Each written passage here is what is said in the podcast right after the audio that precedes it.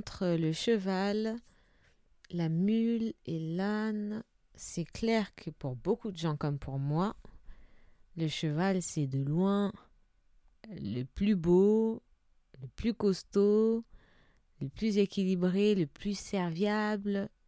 En fait, c'est le roi des superlatifs, quoi. Le cheval, euh, il y en a même certains qui en mangent, pour dire. Le cheval, c'est celui qui est fort, qui, qui, qui, fait des, des courses. Euh, c'est de lui souvent qu'on dit que c'est un étalon, c'est celui qui a les, plus beaux adjectifs pour le qualifier. Après, il y a ses amis, la mule et l'âne, bah, qui sont pas aussi bien gratifiés, qui n'ont pas été, euh, euh, mis au même niveau en fait. On dit souvent t'es têtu comme une mule, on dit que t'es bête comme un âne. Enfin, on leur met la vie dure en fait. C'est pas l'âne, la mule et le cheval ne jouent vraiment pas dans la même course et ça c'est dommage, je trouve. Parce que malgré le fait que ce soit un bel, animal, hein, le cheval, hein, je n'en disconviens pas. En plus, il est très fort, euh, il a toutes les qualités, il n'y a pas de souci.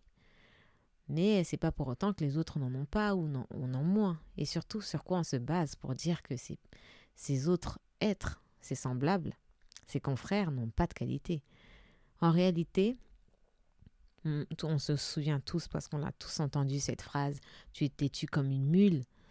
Euh, quand on regarde bien en réalité, la mule, elle n'est pas têtue. Je vous donne un exemple. Si un jour je décide de monter sur le dos de quelqu'un, je monte sur son dos, je mets plein de trucs, non, même pas forcément de monter sur son dos, mais je mets plein de trucs sur son dos et je demande d'avancer. Je demande d'avancer je vous demande d'avancer, vous n'avez pas envie d'avancer. Je vous mets des coups et vous n'avancez pas ou vous avancez très peu. Quand vous avancez, vous vous arrêtez, vous montrez clairement que vous n'avez pas envie de le faire. Oui, c'est vrai que c'est de l'entêtement. Oui, mais c'est de l'entêtement pour qui? Pour celui qui me propose de faire ce que j'ai pas envie de faire. Donc c'est normal. Moi, je connais personne sur cette terre à qui euh, qui serait d'accord de porter toute la journée gratuitement des, des, sacs de patates ou de maïs sur le dos, euh, toute la journée, tout le temps, simplement pour faire plaisir à l'autre. Personne n'accepterait ça. Donc à ce niveau-là, bah, la mule a dit non. Parce que la mule, elle a son caractère et comme n'importe quel être vivant, personne n'a envie d'être exploité, personne n'a envie qu'on lui monte dessus et qu'on lui demande de faire ce qu'il ce a envie de faire. Enfin, et je pense qu'il y a une, il y a, il y a, comme une, une interférence. Je crois qu'on ne comprend pas les choses comme, comme, elles sont réellement. Personne n'a envie d'être euh, d'être euh, au même niveau que la mule, le cheval et tout autre animal qui, qui porte des, des, choses, qui porte des gens, euh, qui qu'on fouette toute la journée, qui, qui galopent, qui... Non, personne. On ne le fait pas nous, donc je pense que les animaux, ça les éclate pas non plus. Donc la mule a dit non. Donc, parce qu'elle dit non, on dit qu'elle est têtue. Donc, têtue, ça veut dire quoi en fait? Têtue, ça veut dire refuser d'obéir à un ordre chiant de quelqu'un qui est chiant, en fait.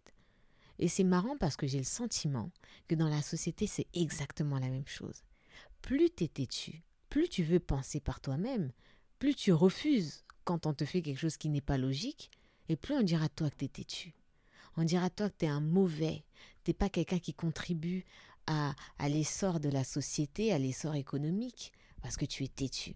Regardez toutes ces personnes qui sont, on va dire, sur le banc de la société, toutes les personnes qui ont décidé de soit moins consommer, euh, soit être autosuffisantes, en faisant pousser leurs fruits, leurs légumes, en achetant des hectares, en étant euh, indépendants de la société, en refusant d'écouter, de regarder la télé, en refusant de, de, d'acheter de, l'eau, mais en faisant, en, faisant, en utilisant l'eau de pluie, en refusant de, enfin toutes les personnes qui ont de manière générale, je prends un cas extrême, les personnes qui vivent clairement au banc de la société sont vues comme des rebelles, sont vues comme des indolents parce qu'ils refusent d'obéir.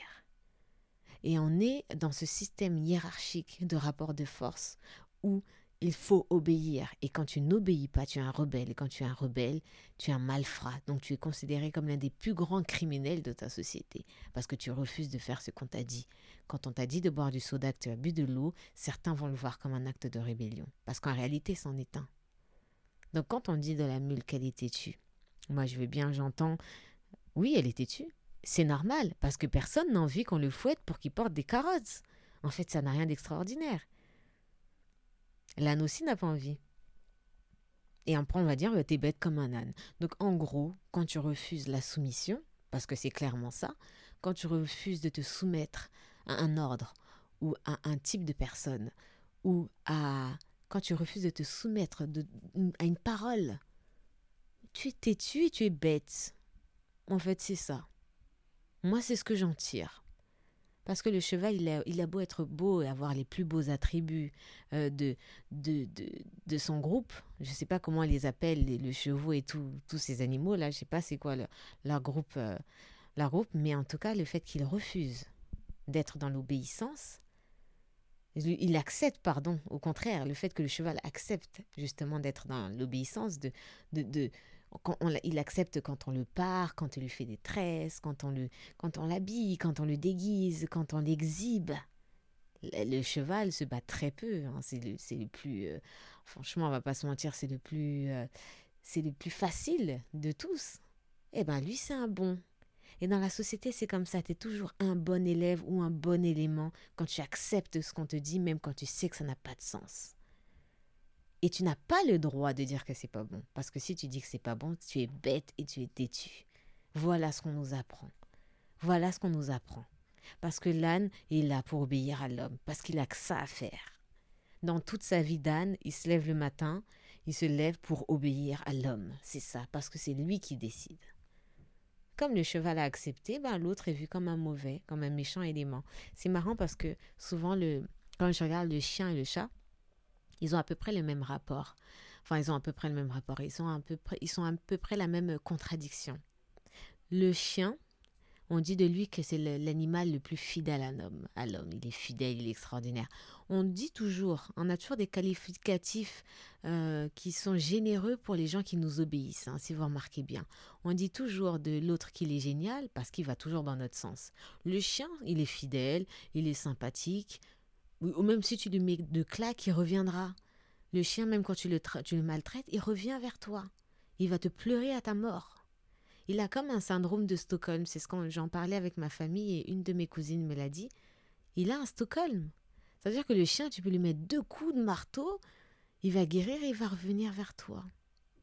Qu'il ait un an, deux mois, dix-sept ans, il reviendra toujours vers toi.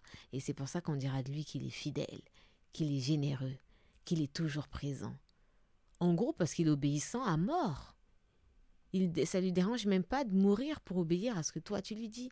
Il est tellement dans cette, dans cette position où tu as raison, où tu es le sauveur, que peu importe ce qui va se passer, le, chien va t'écouter. Il va t'écouter, il sera à tes côtés.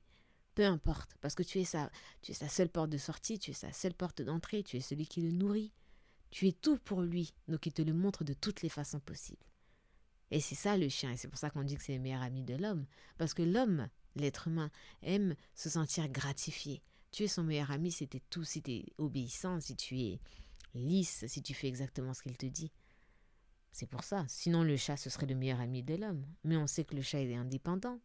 On sait que le chat, il peut aller manger dehors. On sait que le chat, euh, il n'est pas là pour faire semblant. Il est beaucoup moins. J'irai pas dire, dire jusqu'à dire que le chien est hypocrite, mais le chat est beaucoup dans la sincérité. S'il veut des câlins, il va venir, il va prendre ses câlins. Et s'il n'en veut plus, il va te mettre un coup de griffe. Là, tu vas comprendre qu'il n'en veut plus. S'il a envie de sortir, il va sortir. S'il a envie de manger des souris, il va aller les manger. S'il a envie de passer la nuit à la belle étoile, il va le faire. Le chat est très indépendant. C'est pour ça qu'il n'aura jamais sa position de meilleur ami de l'homme. Parce que l'homme te donnera cette position-là si tu lui montres que tu es dépendant de son amour, de ses gestes, de, de lui. Mais si tu lui montres pas que tu es dépendant de lui, l'être humain ne te considérera pas. Parce qu'il n'y a pas de question d'être euh, au même niveau. Il faut qu'il y ait un soumis, il faut qu'il y ait un, dominant. Donc comme le chien a montré clairement depuis le début qu'il était soumis et qu'il l'assume fortement, c'est le meilleur ami de l'homme.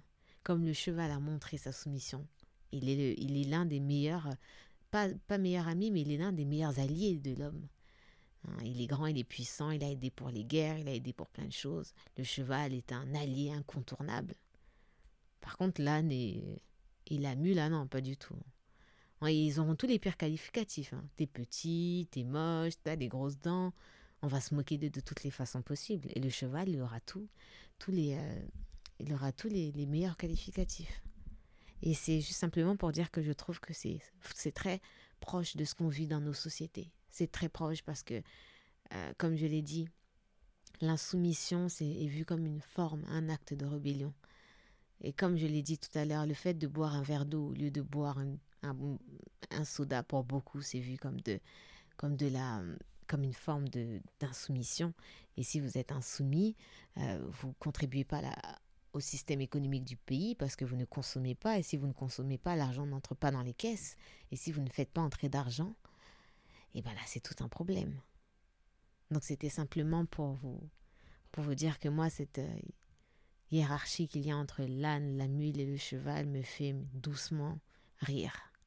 Parce que je trouve que l'âne et la mule ont tout à fait raison de se protéger, tout à fait raison de lutter et de s'entêter parce que les êtres vivant sur cette terre ne sont pas là pour accepter les commandements des autres, ne sont pas là pour agir bêtement, parce qu'on leur demande d'agir de cette façon-là.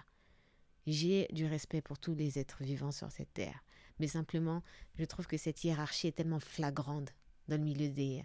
entre quand on voit l'être humain et son rapport aux animaux, et l'être humain et son rapport aux êtres humains, parce que c'est ça, les, toutes les hiérarchies qu'il y a eu, les hiérarchies de couleurs, les, hiérarchies d'ethnie, les hiérarchies euh, de religion, de taille, de corpulence, c'est toujours le même, la même rythmique, c'est toujours la même chanson.